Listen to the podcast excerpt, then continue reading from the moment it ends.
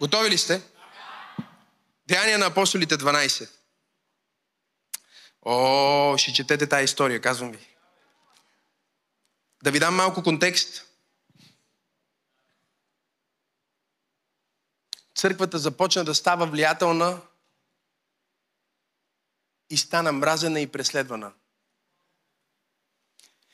Ако църквата не е мразена и преследвана, значи не е влиятелна.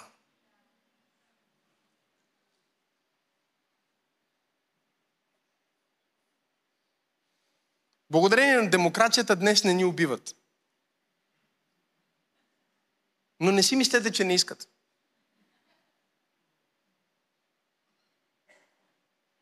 И в 2024 Бог ми показа, че по света ще има безпрецедентно преследване на църквата. Но ще бъде легално. Ще бъде демократично. И видях страни, които са западни развити страни, които казаха, тази практика, тя обижда еди какво си, еди кой си, и затова и затваряха църкви. Тук ли сте днес? Някой казва, мислех, че ще е позитивно послание. Ще бъде. Истината винаги е позитивна. След като е известно време негативно. И сега почват да ги трепат, разбирате ли? Почват да ги убиват. Убиват Стефан, убиват другия, убиват апостоли и казват, вижте, ако се играеме с тези малки рибки, нищо няма да направим. Нека хванем най-големия, нека хванем Петър и да убием Петър. Защото врага знае, че има ключови хора в Божието царство. И ако по някакъв начин убиеш характера на този човек, мога ли да проповядвам? Или буквално физически, ако го изкараш от играта, удари пастира и старото ще се разпръсне само. И затова врага концентрира духовното воюване срещу ръководителите на общности и на църкви. И затова, ако ти ме гледаш си от друга църква, моли се за твоя пастор тази година. Ако си от пробуждане, молете се за нас, пастор Терри, молете се за целия пасторски екип, защото дявола идва срещу тези хора. Той знае, че ако те не са на своето място, хората просто се разпръсват. Врага иска да убие посланника, за да убие посланието. Но нека да ви кажа, няма да успее. Аз казах, че няма да успее. Аз казах, че това, което врага е подготвил като негатив, като преследване, като атака срещу църквата в 2024, ще се обърне на главата му и ще се превърне в Пурим, ще се превърне в победата на църквата в света.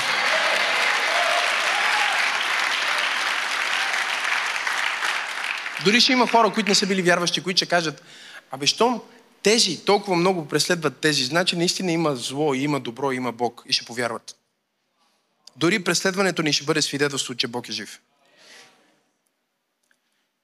Петър е арестуван и на другия ден ще бъде обезглавяван, убиван.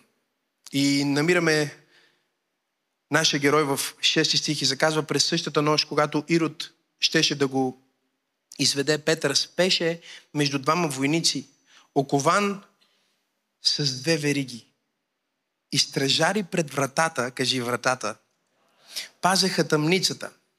И ето един ангел от Господа застана до него и светлина осия килията. И той, като побута Петър, други преводи казват като удари Петър, по ребрата,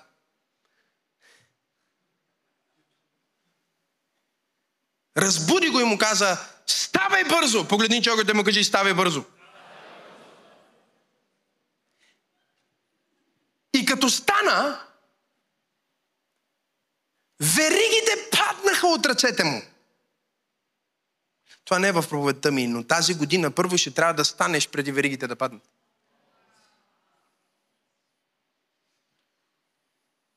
Няма да чакаш веригата да падне, а когато станеш, веригата ще падне. Когато се издигнеш, когато кажеш, аз няма да остана на това ниво, аз няма да стоя вързан, аз няма да стоя затворен, аз няма да стоя в безнадежност, аз ще се издигна, хайде. Аз ще стана и няма да ставам бавно. Ще стана бързо. Казах, че ще станеш бързо. Аз казах, че ще станеш бързо. Чуй ме, неща ще се случат за теб тази година. В момента, в който дойдеш на себе си, когато се пробудиш, Бог ще изпрати някои ангели, някои проповедници. Мога ли да проповядвам днес? Които ще създадат дискомфорт. Не знам защо българските преводачи на Библията са решили да сложат думичката побутна вместо истинската дума, която е удари. Велкова, за малко ти ще бъдеш Петър, тук седи. Нали не ти е много тесен костюма, да не стане някаква новогодишна беля? Той си спи. Вижте ме сега. Той е намерил комфорт.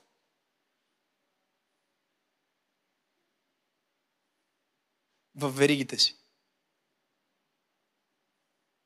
Той е намерил сън в килията си. И докато единия прочит на тази история може да бъде о, колко е велика вярата на Петър, че той намери комфорт в килията, той можеше да спи спокойно. Можем да четем това и като препратката на живота на Илия, който беше заспал от депресия. И един ангел се яви на Илия и го побута. За да му каже, хей, ставай! И Илия не искаше да стане. Сега Бог идва при теб в веригите ти, в посредствения живот, който си създал за себе си.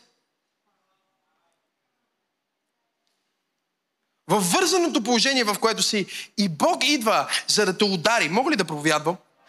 Тази година Бог ще те плесне. Не се страхувай, ако те плесне, ще бъде за да те събуди. За да ти каже, стига си стоял вързан от порнография, стига си стоял вързан от мамон, стига си стоял вързан в бедност, стига си стоял вързан в болест, стига си стоял вързан в тая килия. Достатъчно си стоял вързан! Ставай бързо!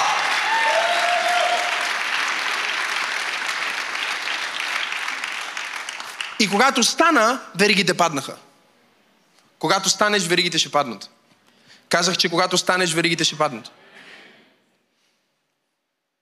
Веригите паднаха от ръцете му и ангелът му рече, опаши се и обуй се. Обуй сандалите си. И той стори така. Тогава му каза, облечи дрехите си и ела след мен. И Петър излезе и вървеше след него. Без да знае, че извършването от ангела е действителност. Но си мислише, че вижда видение. Живота ти през 2024.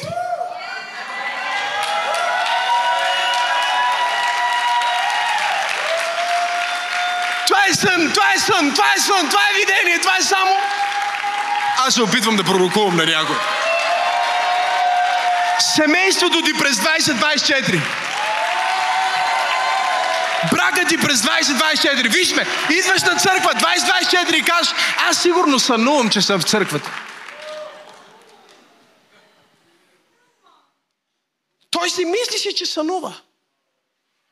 Той си мислише, че вижда видение. Казвам ви го както е, защото Бог стои над мен и Той ми дава думите, които да ви проповядвам тази вечер. Живота ми е по-хубав от сънищата ми. Дори не се опитвам да го направя много по-хубав. Просто ставам и живота ми е по-хубав от сънищата ми. И това не е, чуйте ме, това не е последната една година, не са последните 2 години, не са последните 5 години. Откакто срещнах този Исус, откакто срещнах Святия Дух, откакто познах истината, всяка следваща година живота ми става повече като сън, обаче е реален. И аз искам да пророкувам на някой под звука на моя глас, че 2024 ще бъде като сън. Ще бъде като сън, в който ти ще си казваш, възможно ли е, Боже, наистина така да стане брака ми? Възможно ли е наистина всичко това да дойде? Господи, чуй ме, ще има момент, в който ще трябва да се плеснеш по бузата, да се ощипеш по паласките, да направиш нещо, за да си кажеш, възможно ли е наистина аз да имам такъв брак?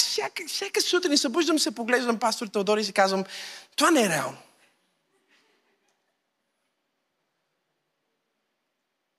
Онзи ден се събуждам, поглеждам пастор Терри и чувам. Това не е измислена история. Имам свидетели. Чувам, Чудотворец, път ти направи, верен Бог, светлина в тъмнината. Викам си, аз сънувам. Варям си очите. Не сънувам. Пастор Терри спи. Макси и Сара са долу. Пуснали са си хваление. И двамата стоят пред телевизора и пеят: Чудотворец, път ти направи, верен Бог, светлина в тъмнината.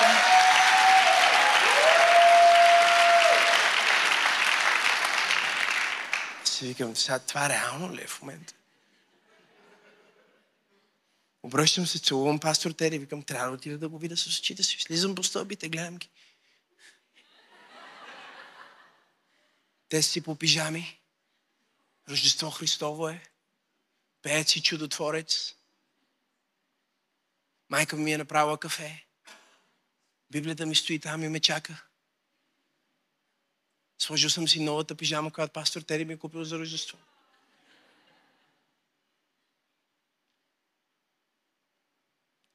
Започвам да си пиша нещо в дневник на успеха. Казвам си, това реално ли е? Поглеждам към прозореца, гледам гледката, слънцето, пречупено по начин, по който никога не съм го виждал.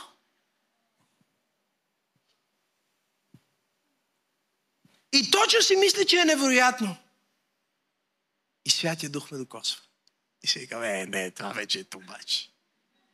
Святия Дух ме докосва и започва да ми говори от притчата на деня и да ми казва неща за деня ми. Свършвам молитвата. Пастор Теди слиза в цялата си прелест и слава. Казвам ви, като филм е.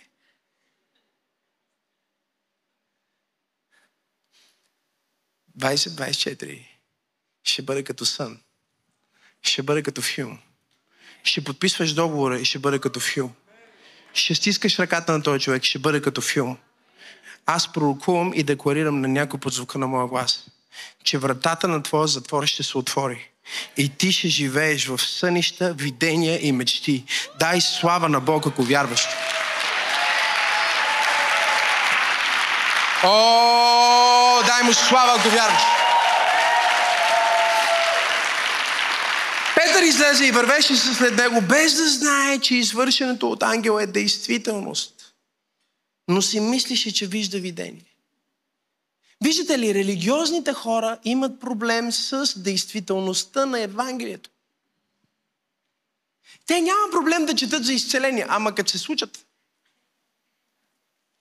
Мога ли я проповядвам?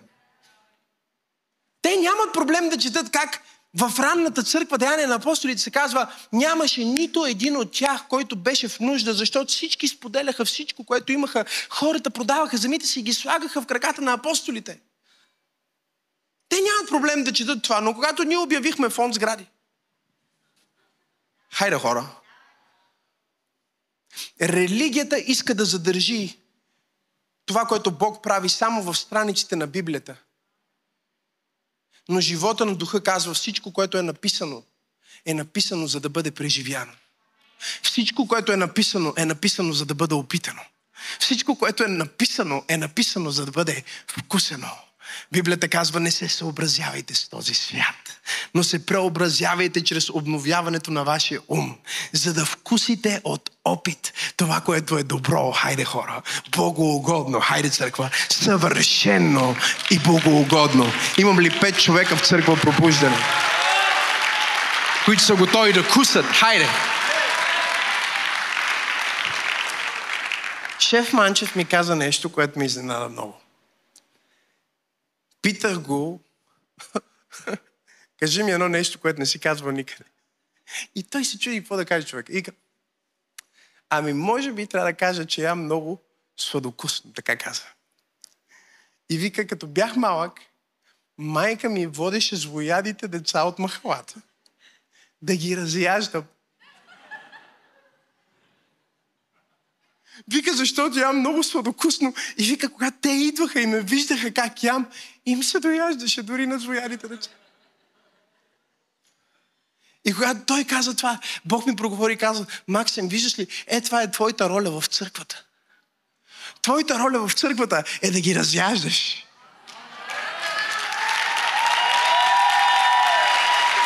Като те видят как живееш, да кажеш... По принцип сме злояни, ама се профаме и ние. Хайде, хора! По принцип не вярвахме, ама повярвахме. Бутиш да му кажи, разяждате, този човек те разяжда в момента.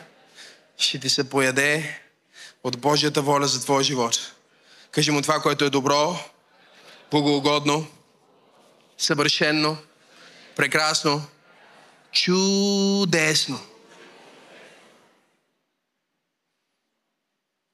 Без да знае, че това са извършени реални неща. Той си мислеше, че вижда видение. 10 стих. Акото премина първата и втората врата. Кажи първата и втората стража.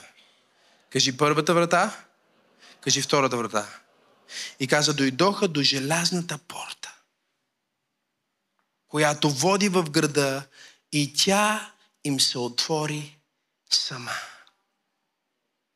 Погледни ме. Първата врата, ангела ще отвори. Втората врата, може да трябва ти да я отвориш. Но тая голямата метална врата, желязната, бронирана, блендирана, брандирана, бетонирана врата, ще се отвори сама. Аз съм дошъл, за да пророкувам на някой под звука на моя глас и да ви кажа, добре дошли в 2024 година на отворени врати.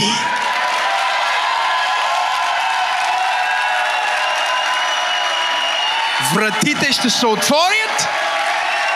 О, Боже мой!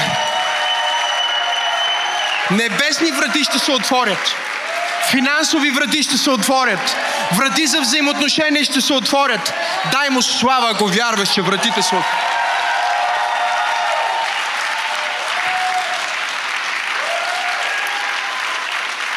Голямата врата, пастор Терри, се отвори. Погледнете ме, вижте ме. От само себе си. Бог казва, възможностите не са започнали да се случват от само себе си, защото не си стигнал достатъчно далеч. Не си стигнал достатъчно далеч във вярата си, не си прекусил първата и втората врата. Първата и втората стража. Ни водят към третата стража. И сега ангелът застава заедно с Петър пред тази огромна, желязна, бронирана, мога ли да проповядвам днес, врата. И в момента, в който те застанаха там, искам да си представите това, вижте ме, те стоят там и се чува, чик-чик, ключалката се отключва. Те стоят.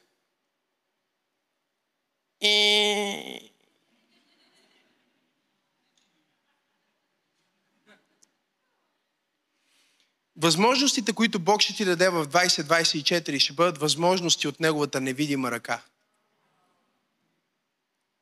Ще бъде неочаквано, необичайно и свръхестествено, и единственото, което ще трябва да направиш, е да минеш през.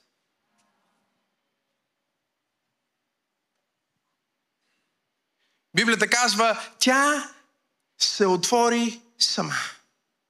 О, Исус Христос! Докато се движиш тая година, вратите ще се отварят сами. Докато се движиш с Бог тая година, благоволението ще се отваря пред теб само. И като излязоха през нея, изминаха една улица и ангелът веднага се оттегли от него. Бог казва, тази година аз ще ти помогна да направиш само това, което ти не можеш да направиш. Не дей да очакваш. Не дей да очакваш някаква услуга, от която нямаш нужда. Не дей да очакваш аз да отварям врати, които така или иначе ти вече сам можеш просто да си бинеш и да си ги отвориш. Мога ли да проповядвам днес? Бог казва, но за онези невъзможни, за онези залостени, за онези нечовешки, за онези плашещи, онези никога отваряни, онези килини, онези брандирани, бронирани врати. Аз ще ги направя да се отворят пред теб от само себе си. Ти само продължавай да ходиш. О, Боже мой! Аз усещам, че Бог ще направи нещо за тази църква тази година. Бог ще отвори железни врати тази година. И Петър, като дойде на себе си, в 11 стих, рече, сега наистина зная, че Господ изпрати ангела си и ме избави от ръката на Ирод и от всичко, което юдейските люда очакваха. Тази година Бог ще ни избави от две неща. Едното, от което ще ни избави, е преследването и омразата. Мога ли да проповядвам днес? На онези, които имат власт. И другото, от което ще те освободи, е очакванията на хората. Има хора, които очакват да се провалиш. Нека им пророкувам в момента. Ще бъдете разочаровани. Нека пророкувам на хейтерите ти. Ще бъдат разочаровани. Нека пророкувам на хората, които казват, че няма да успееш. Ще бъдат разочаровани. Бог ще те освободи от омразата на Ирод и от очакванията на юдеите. Очакванията на религиозните хора, как се прави църква. Очакванията на религиозните хора, как се прави бизнес или въобще да не се прави. Очакванията на религиозните хора за това какъв живот ще водим. Бог ще ни освободи от тези очаквания. Защото толкова мощно ще разбием приетото. Толкова мощно ще отидем отвъд статуквото. Толкова далеч ще летим от това, което е прието за нормално, че всеки, който ни види, ще каже, наистина, явно Бог е с тях. Има някаква сила в тая църква. Има някаква сила в този човек. Има нещо небесно, свръхестествено, необичайно.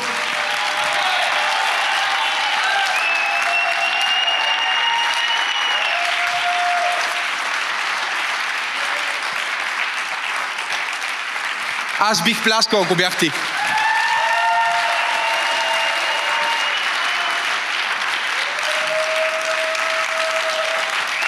Може да не го харесваш, но не можеш да отречеш, че Бог е с него.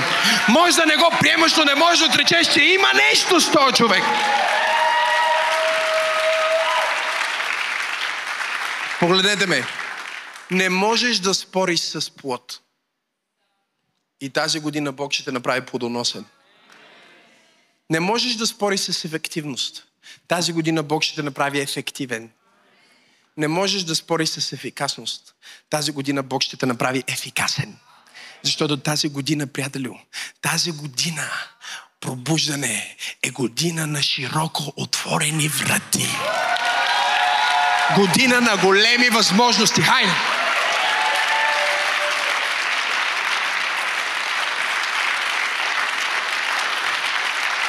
Две 24. Кажи 4. И сега нашия герой е стигнал до четвъртата врата. И четвъртата врата е вратата на църквата. Защото църквата би следвало да е светлината на света, а небесните светила са създадени на четвъртия ден. Виждате ли, нека да ви го обясна така, като ваш пастор. Мога ли да го обясна? Както и да го погледнете, 20-24 става дума за отворени врати. Защото както и да го погледнете, имате числото 4 и имате числото 8. 20-24 е равно на 8. 8 означава ново начало. 8 означава нова възможност. Но 4 има изключителна символика в Библията, защото от една страна това е деня, в който Бог сложи небесни светила, които да определят сезоните и времената. И когато в Битие се казва, че определят сезоните и времената, думата, която се използва там, не е само за хронологичното време, но е думата за духовно време. Има такова нещо като духовно време. Знам, че вие може би имате трудно с това да го разберете. Говорих с един човек и му разказвах за едно видение, което имах. И му казах за часовник, който видях на небето. И той каза, не, тук ме изгуби. Казва, защото небето е вечността, няма часовник там. Му казах, ти бил ли си там, че да ми кажеш? Символите не бяха нашите числа, но имаше символи. Имаше по същия начин, по който има 12 часа, но на 12 часа беше символ на вечността. Не знам дали сте тук днес. Но когато говорим за духовно време, ако искате библейски стих, в Библията казва 1 час в небето. Мина 1 час. Как го засягаха този 1 час? Мога ли да пророкувам днес? С какъв часовник? Слънчев ли? Автоматик? Ролекс ли е бил? Хайде хора, Франк Мюрер ли е? Какъв е бил той часовник, който засече 1 час горе? Божието време. Когато казва сезони и времена, говори всъщност за Божието време, което буквално преведено празници.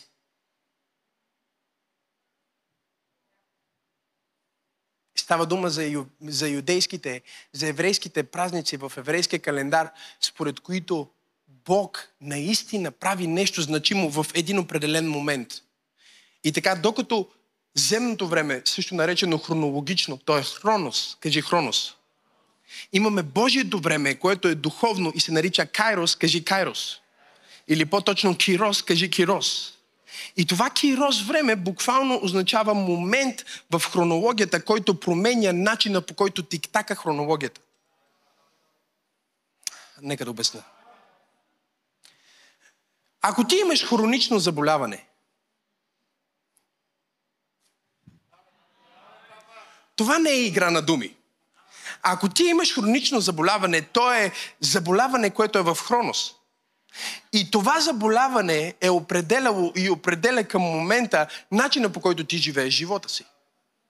В определено положение имаш определени симптоми, хайде говорете ми, активират се определени процеси в твоето тяло и ти манифестираш някакво поведение, без значение дали това е астматичен пристъп. Мога ли да проповядвам днес? Може да е диабет, може да е нещо друго, но ти цял живот живееш с това хронично.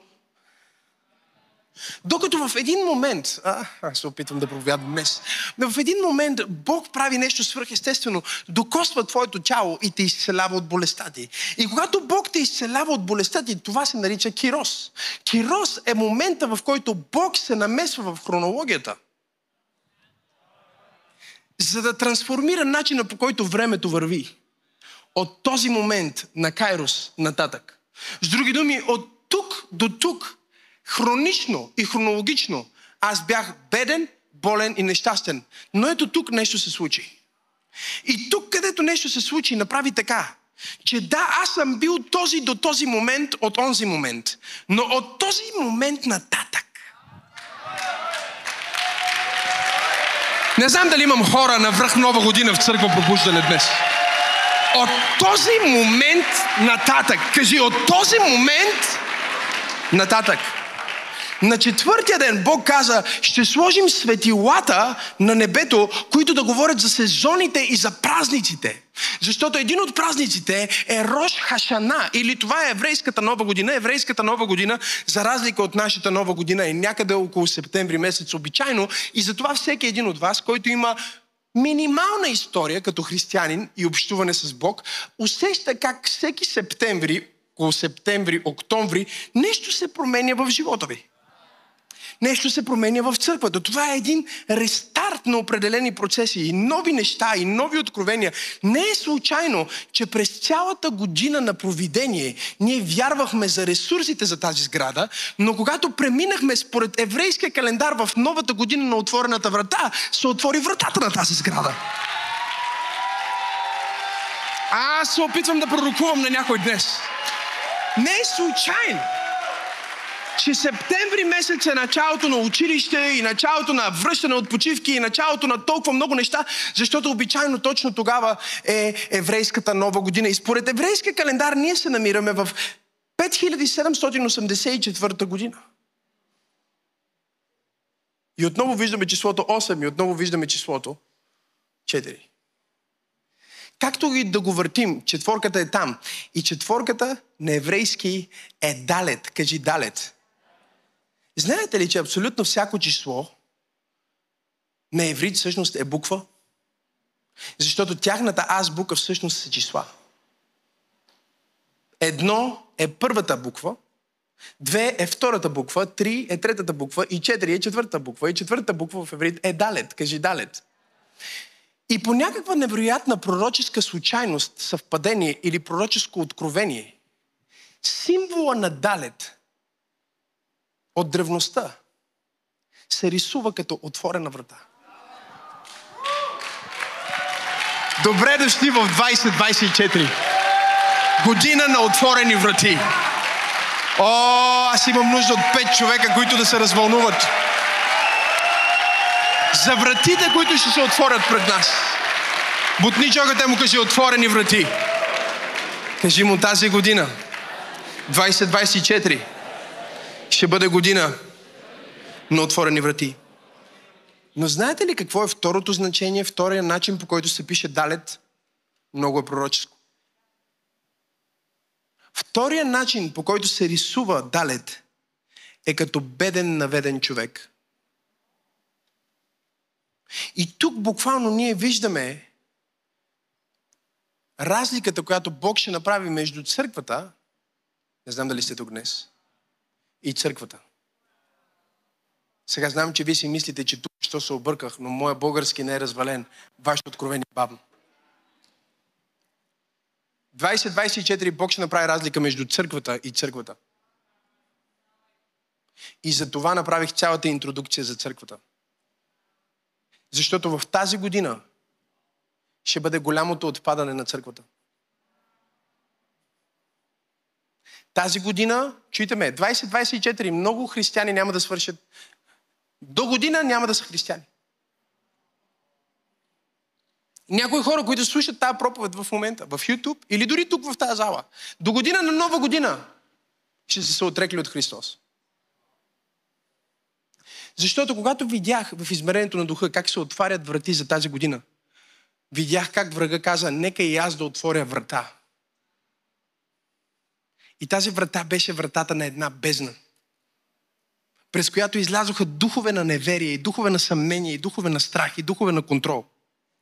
И врага каза, аз сега ще се боря. И тогава си спомних за думите на Господ Исус Христос, който казва, когато се върна на земята, ще намеря ли вяра? 2024 ще има две църкви. Мога ли да проповядвам днес? Едната църква е църквата Филаделфия. Кажи Филаделфия.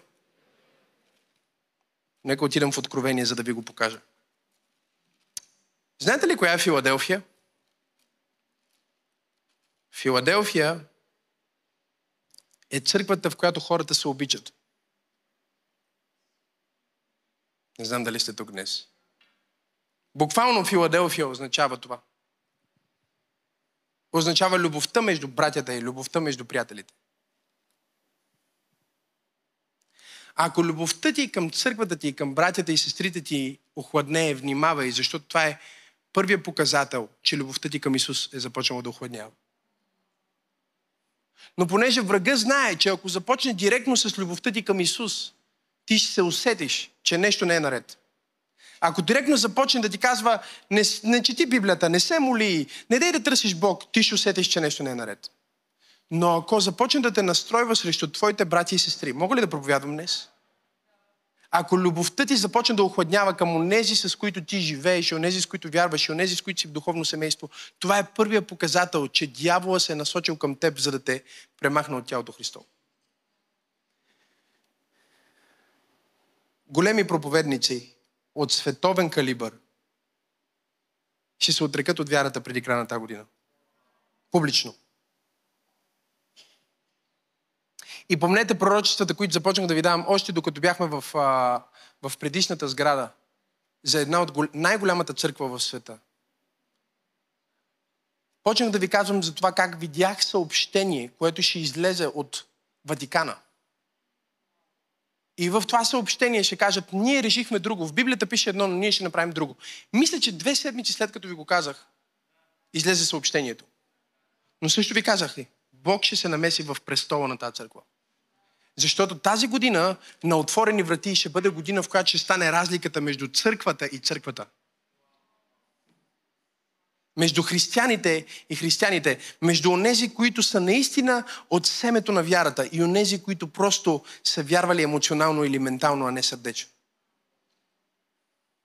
И живеем в последно време. Не знам дали сте тук днес. Ето какво казва Исус на Филаделфия. До ангела на църквата в Филаделфия пиши.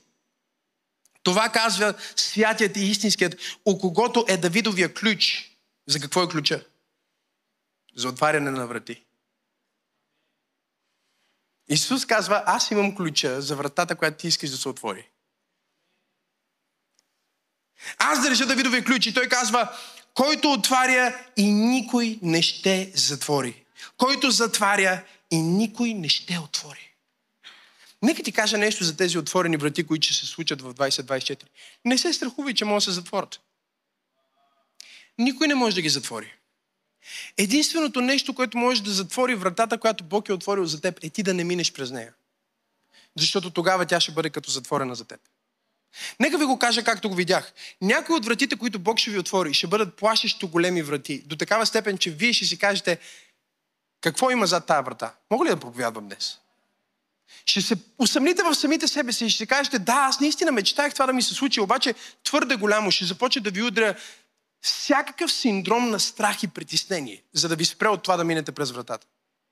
Но когато видите как вратите се отварят, когато ви звънне телефона и ви питат, можеш ли да направиш този проект?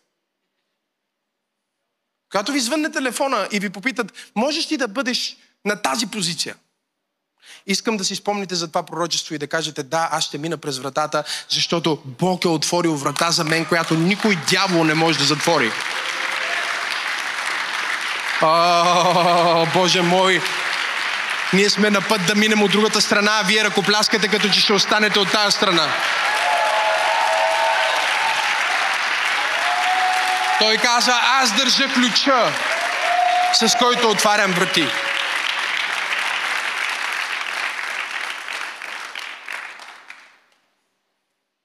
Толкова много хора казаха, няма как да стане.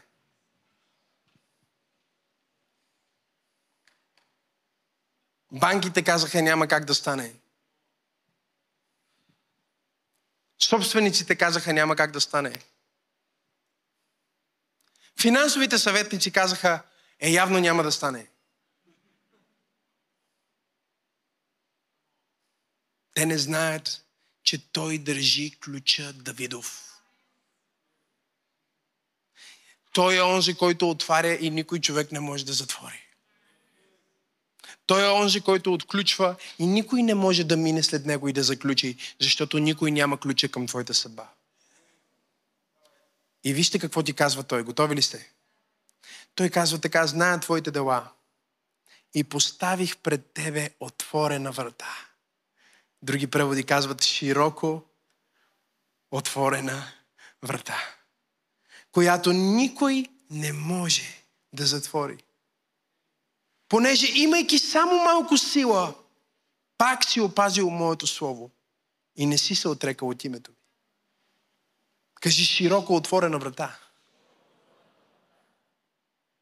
Погледнете ме, Бог ще отвори за нас тази година широко отворена врата. Не заради нашата сила, а заради Неговата сила. Той знае, че нашата сила е ограничена. Но Той не гледа нашата сила, а гледа нашата вярност. Днес, докато тренирах във фитнеса, имах подтик от Святия Дух да кача стори в Инстаграм и в Фейсбук. И да кажа на хората, всяко нещо, което сте обещали на Бог, на себе си или на някой човек в 2023, изпълнете го преди полунощ. Не вземайте неизпълнени обещания в новата година. Защото всичко, което Бог ще калкулира за вас, братя и сестри, в тази 2024 година не е силата ви, не е колко можете, не е колко знаете, а е само един фактор и то е колко сте верни с това, което сте имали до този момент.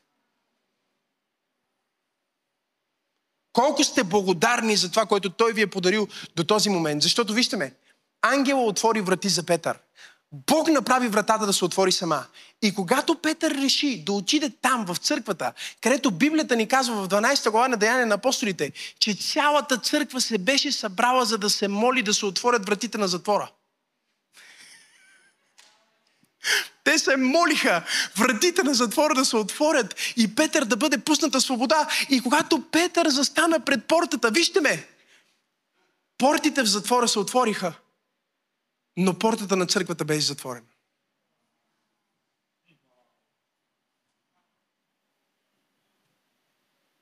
Четвъртата врата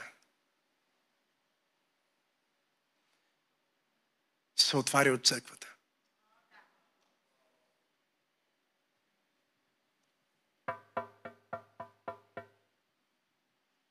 Една слугиня на име Рода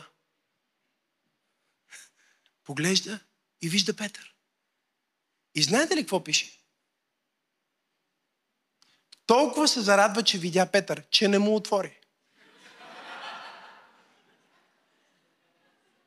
Някой ми вика, аз мисля, че Библията е подправена и променена през годините. Аз му казвам, явно е, че не си чел Библията. Защото ако беше поправена и променена с оглед на това да ни направи като християни да изглеждаме по-добре, щяха да изчистят някои от тия тъпотии. Например, Петър със сигурност ще да изчисти своите тъпотии. Рода ще да отиде на Светия Синод и да каже, можете ли да махнете този стих там? Просто само една част, там където пише, че толкова съм се развълнувала, че не му отворих. Това е реално и в Библията ви трябва да ви го прочита. 12 стихи, като поразмисли, дойде в къщата на Мария, майката на Йоан, чието презиме беше Марк, където бяха се събрани мнозина да се молят. Църквата се е събрала да се моли за Петър. Молиш ли се за неща, които не очакваш да се сбъднат? Бог ме изпрати да пророкувам на някой в Църква Пробуждане и ти кажа, още преди да се молиш за отговора, иди отключи вратата. Още преди да се молиш за отговора, иди и подготви сметката. Още преди да се молиш за отговора, подготви се като че резултата е на път, защото имам ли някой под звука на моя глас, който казва 20-24, Бог ще отвори вратите, аз ще отворя вратите, ангели ще отварят вратите, вратите ще се отварят от само себе си и църквата ще отвори вратите. Ръкопляска, ако вярваш, хайде.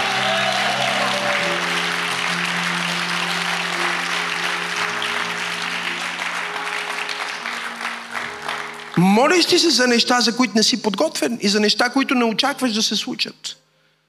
Спри да се молиш за неща, за които не си готов да работиш. Много работа ще имаме тази година. Много работа ще имаме тази година. Ще бачкаме здраво тази година. И като похлопа, вижте. Една слугиня на име Рода излезе да послуша кой е. И щом позна Петровия глас, от радост не отвори портата.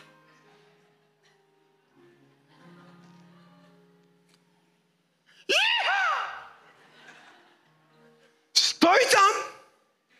Знам, че ангел те доведе. Чудо стана и ти си тук. Но не мога да отворя сега. Толкова се радвам да те видя, че не мога да ти обърна внимание. Нека кажа на другите. По-важно ли е за теб да кажеш на хората за това, което Бог е направил за теб, отколкото да се насладиш на това, което Бог е направил за теб? Трябва ли да качиш сторито, преди всъщност да създадеш спомена? Аз се опитвам да проповядвам и не знам дали съм в точната зала. Бог ме е изпратил да проповядвам на някой и да кажа, живей в реалния живот.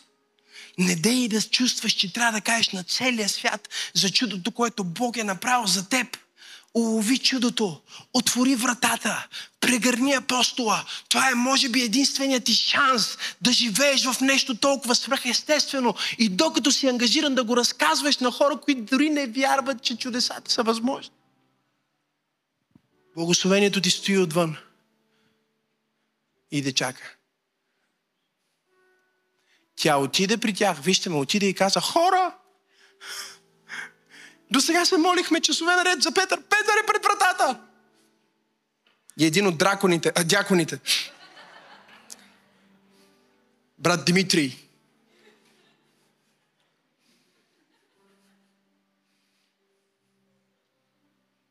погледнал към Архонт Николай и казал: аз мисля, че това момиче е полудяло. Може би трябва да спрем да се молим. Архонт Николай казал: не, чадо мое. Може би тя е видяла ангела му.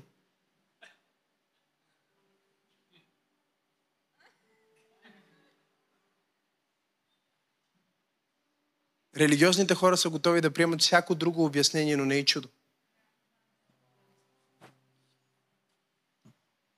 А нашата работа не е да обясним химичната композиция на едно чудо, а е просто да го приемем, да го приветстваме, да го вземем за себе си, за църквата си, за семейството си.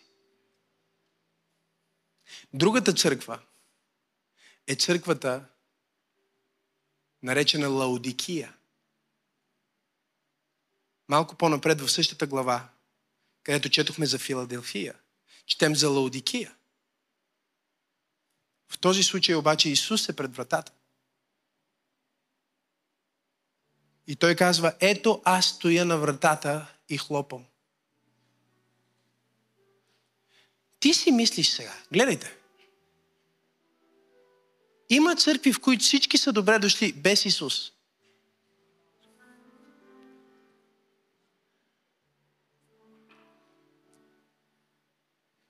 Защото църквата е направена за да приеме всички, но не е направена за да приеме Него.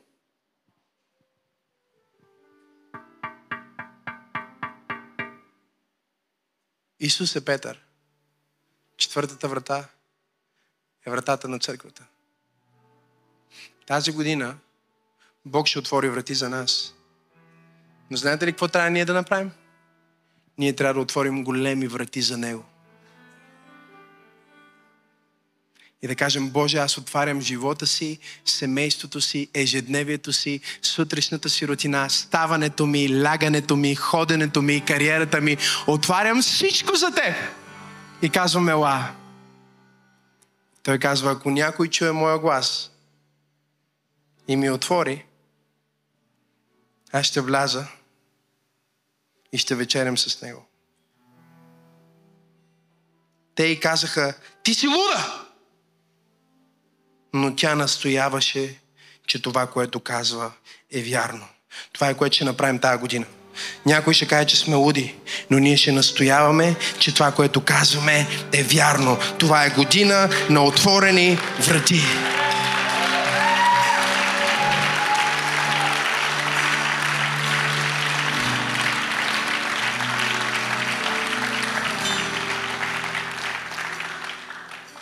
Тази вечер най-важната врата, която ще отворим,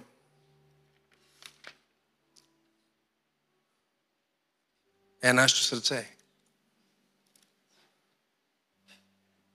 Ще ви говоря за врати тази година, защото вратите са преход, кажи преход, възможност, кажи възможност, кажи възможност. Вратите са вход, кажи вход. Вратите са отвор в стената. И тази година ще ви говоря за това, как най-важните врати са тука. Е тука. И затова преди да направим каквото и да е в новата година, искам точно сега да благодарим на Бог за 2024 година на отворени врати. И да отворим ума си за това, което Той ще направи в първите секунди на новата година. Брати и сестри, честита нова 2024 година. Година на отворени врати. Come on!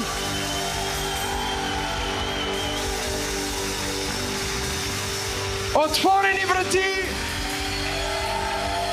отворено съзнание,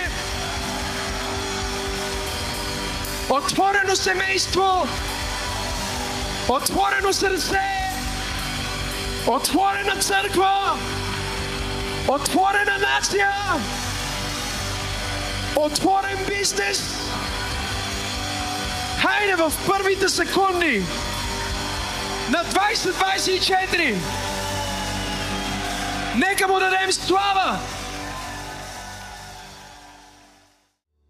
Вярвам, че това послание ви е докоснало и вдъхновило да откриете вярата и силата, която Творецът е заложил във вас. Може да ни подкрепите, като сканирате QR-кода, който е в момента на екрана, и като ни последвате във всички социални мрежи.